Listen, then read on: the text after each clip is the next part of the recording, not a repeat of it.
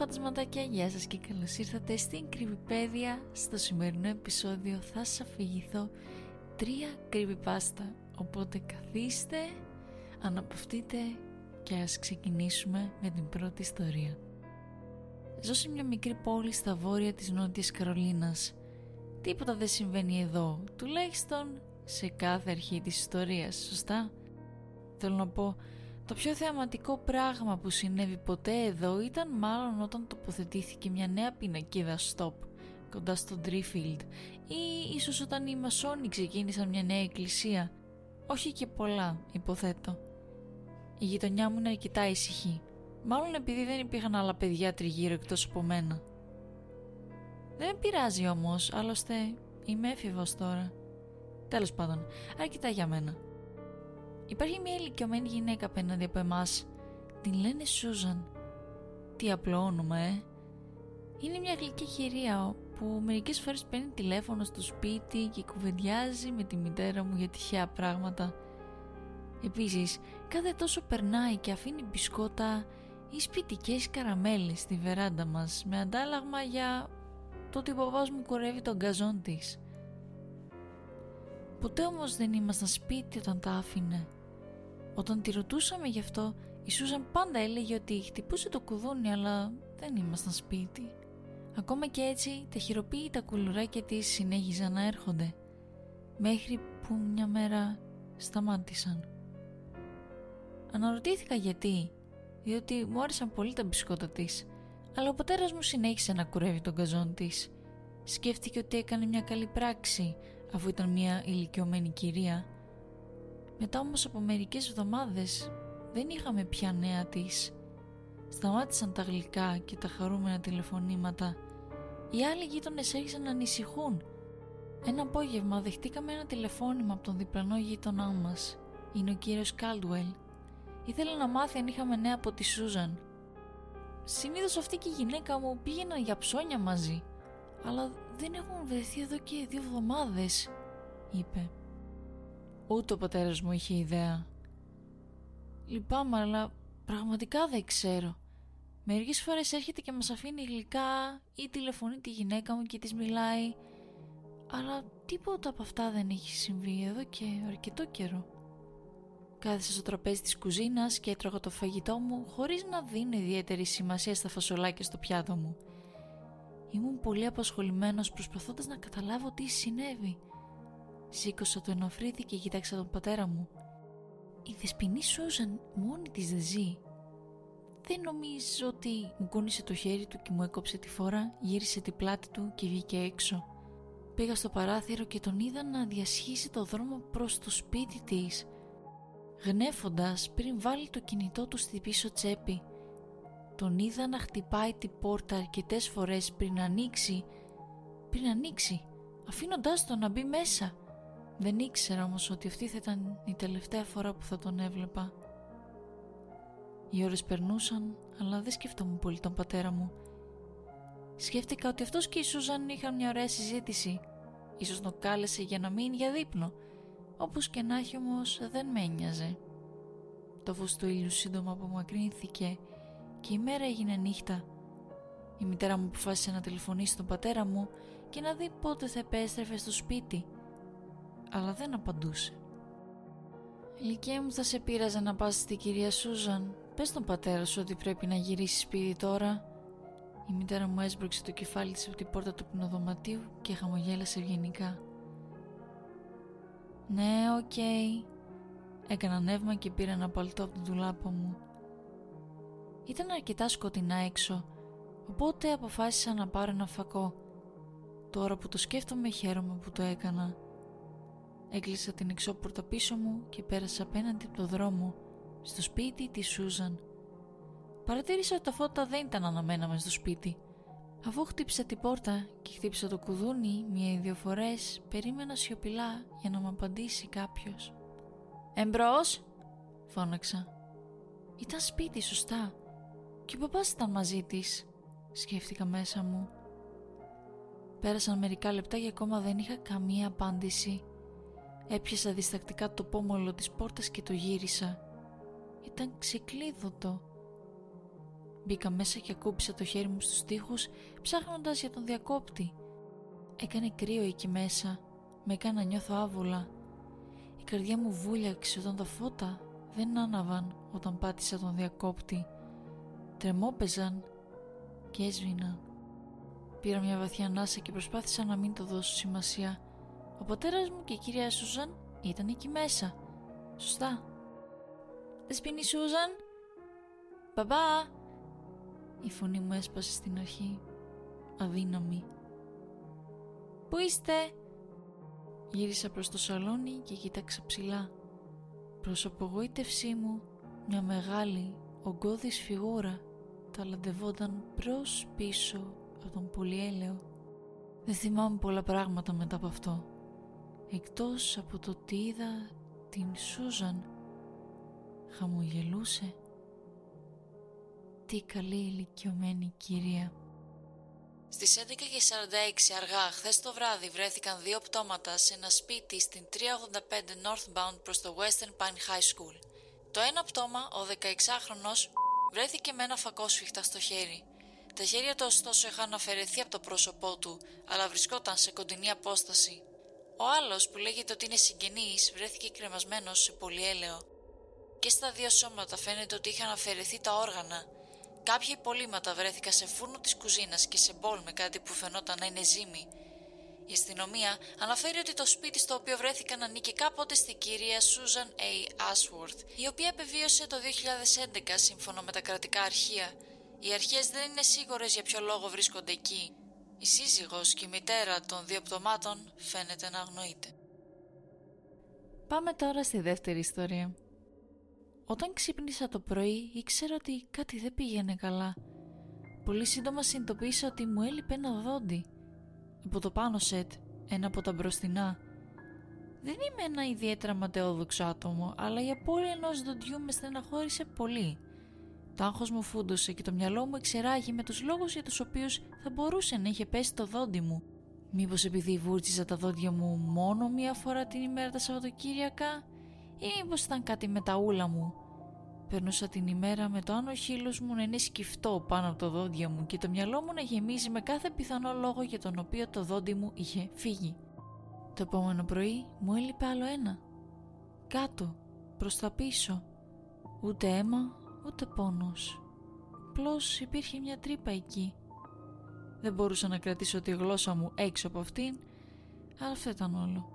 Έκλεισα ραντεβού με τον οδοντίατρό μου και δεν μίλησα σε κανέναν. Την τρίτη μέρα τα τρία μπροστινά μου δόντια πάνω και κάτω είχαν εξαφανιστεί. Σχεδόν έκλαψα. Είμαι ελεύθερος και το μόνο που μπορούσα να σκεφτώ ήταν ότι καμία γυναίκα δεν θα ήθελε κάποιον με ένα τόσο ηλίθιο στόμα. Κάθε λίγα λεπτά έσβρωχνα και τραβούσα το δόντια μου για να δω αν είχα χαλαρώσει. Δεν πήγα στη δουλειά, απλώς τηλεφώνησα στον οδοντίατρό μου μισή ντουζίνα φορές προσπαθώντας να τον πείσω να με δει το συντομότερο δυνατό. Το άγχος με εξάντλησε. Έτσι, αφού βόρτισα προσεκτικά τα δόντια μου πήγα νωρίς για ύπνο.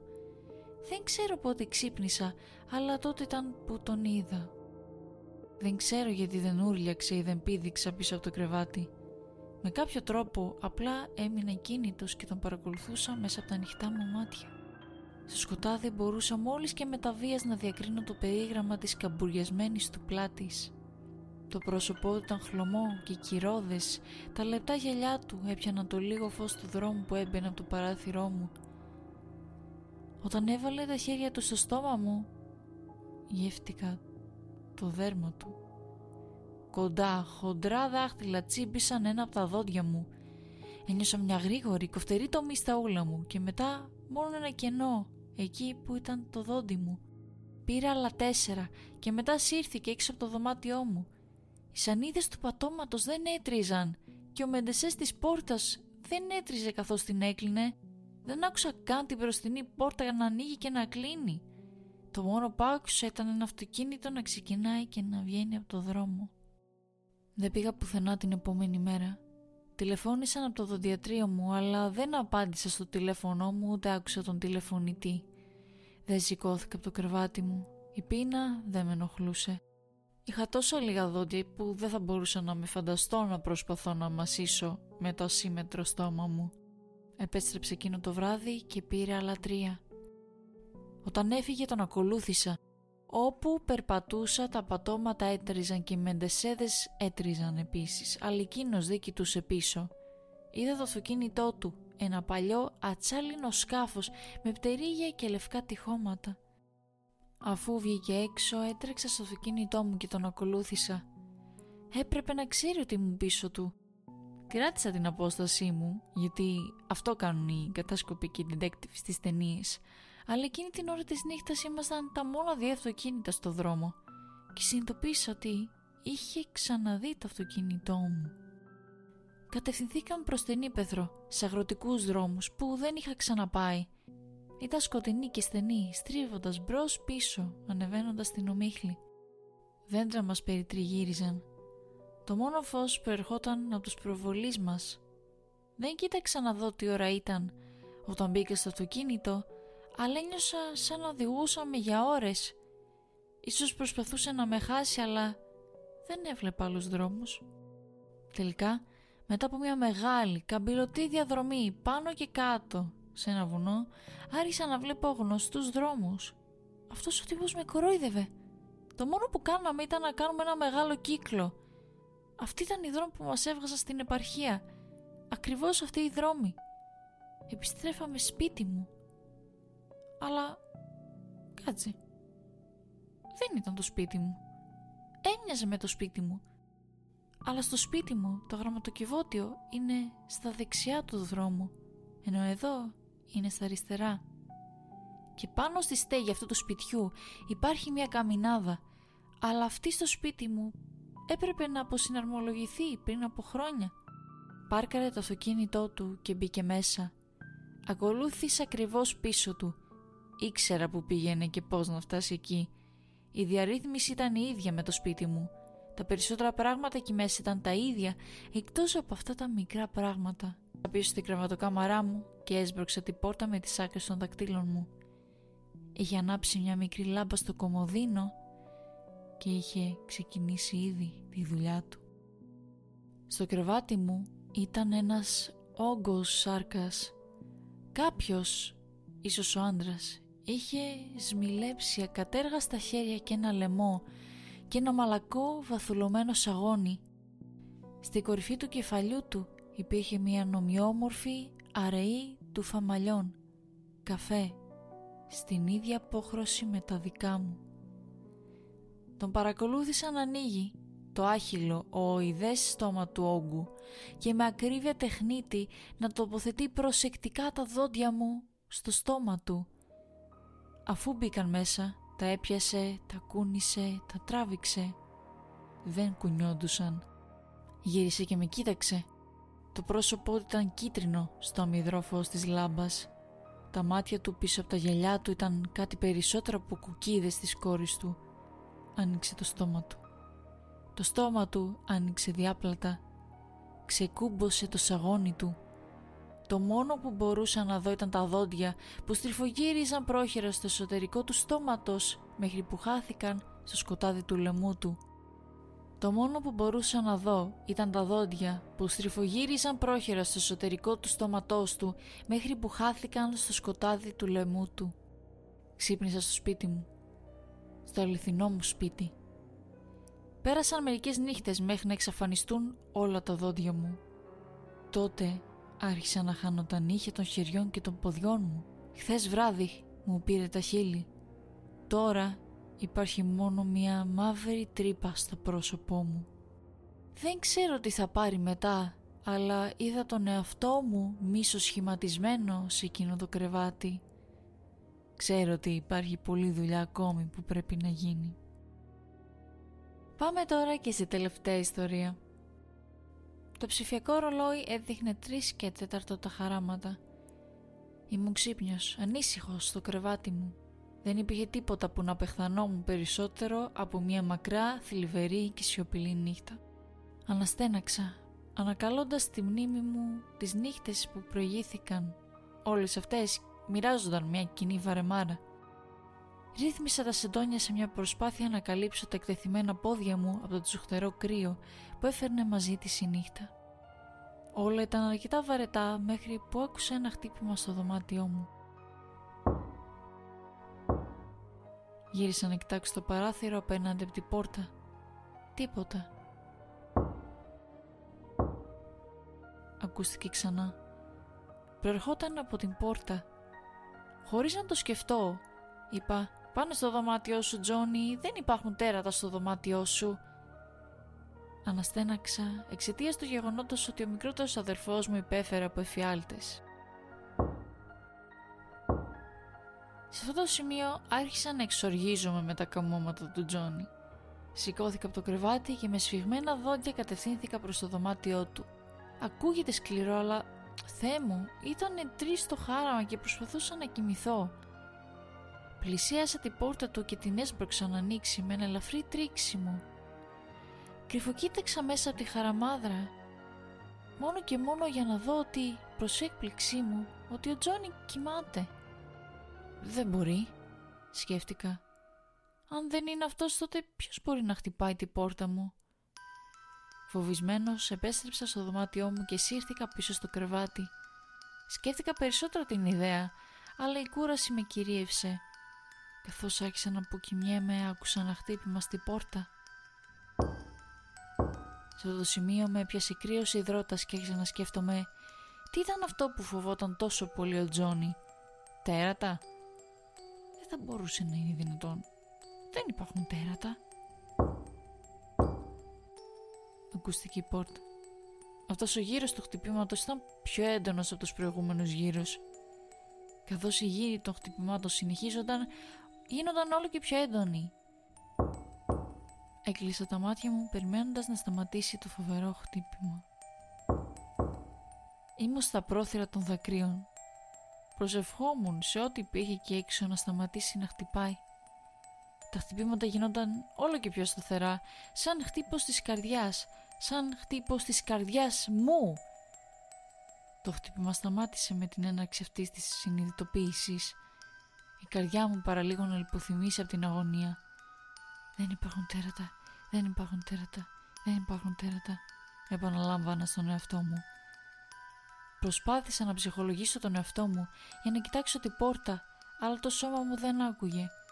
Μετά από πέντε οδυνηρά σιωπηλά λεπτά έφερα αργά το κεφάλι μου να κοιτάξει την πόρτα.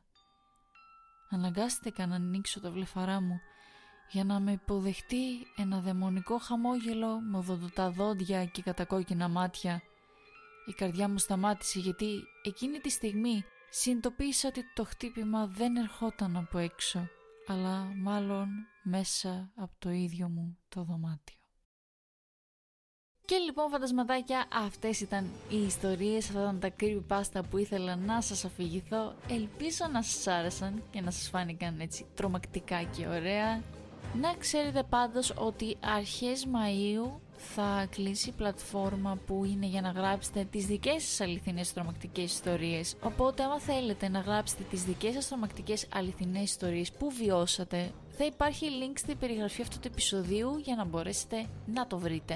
Ε, δεν έχω πραγματικά τίποτα άλλο να πω, παρά μόνο ότι ελπίζω να σας άρεσε, να νιώσατε satisfied, γιατί το προηγούμενο επεισόδιο ήταν λίγο πιο εκπαιδευτικό εντός πολλών εισαγωγικών. Και ναι, δεν έχω να πω τίποτα άλλο. Αν είναι θα τα πούμε την επόμενη Παρασκευή σε ένα νέο επεισόδιο της Creepypedia και μέχρι τότε να προσέχετε. Bye bye!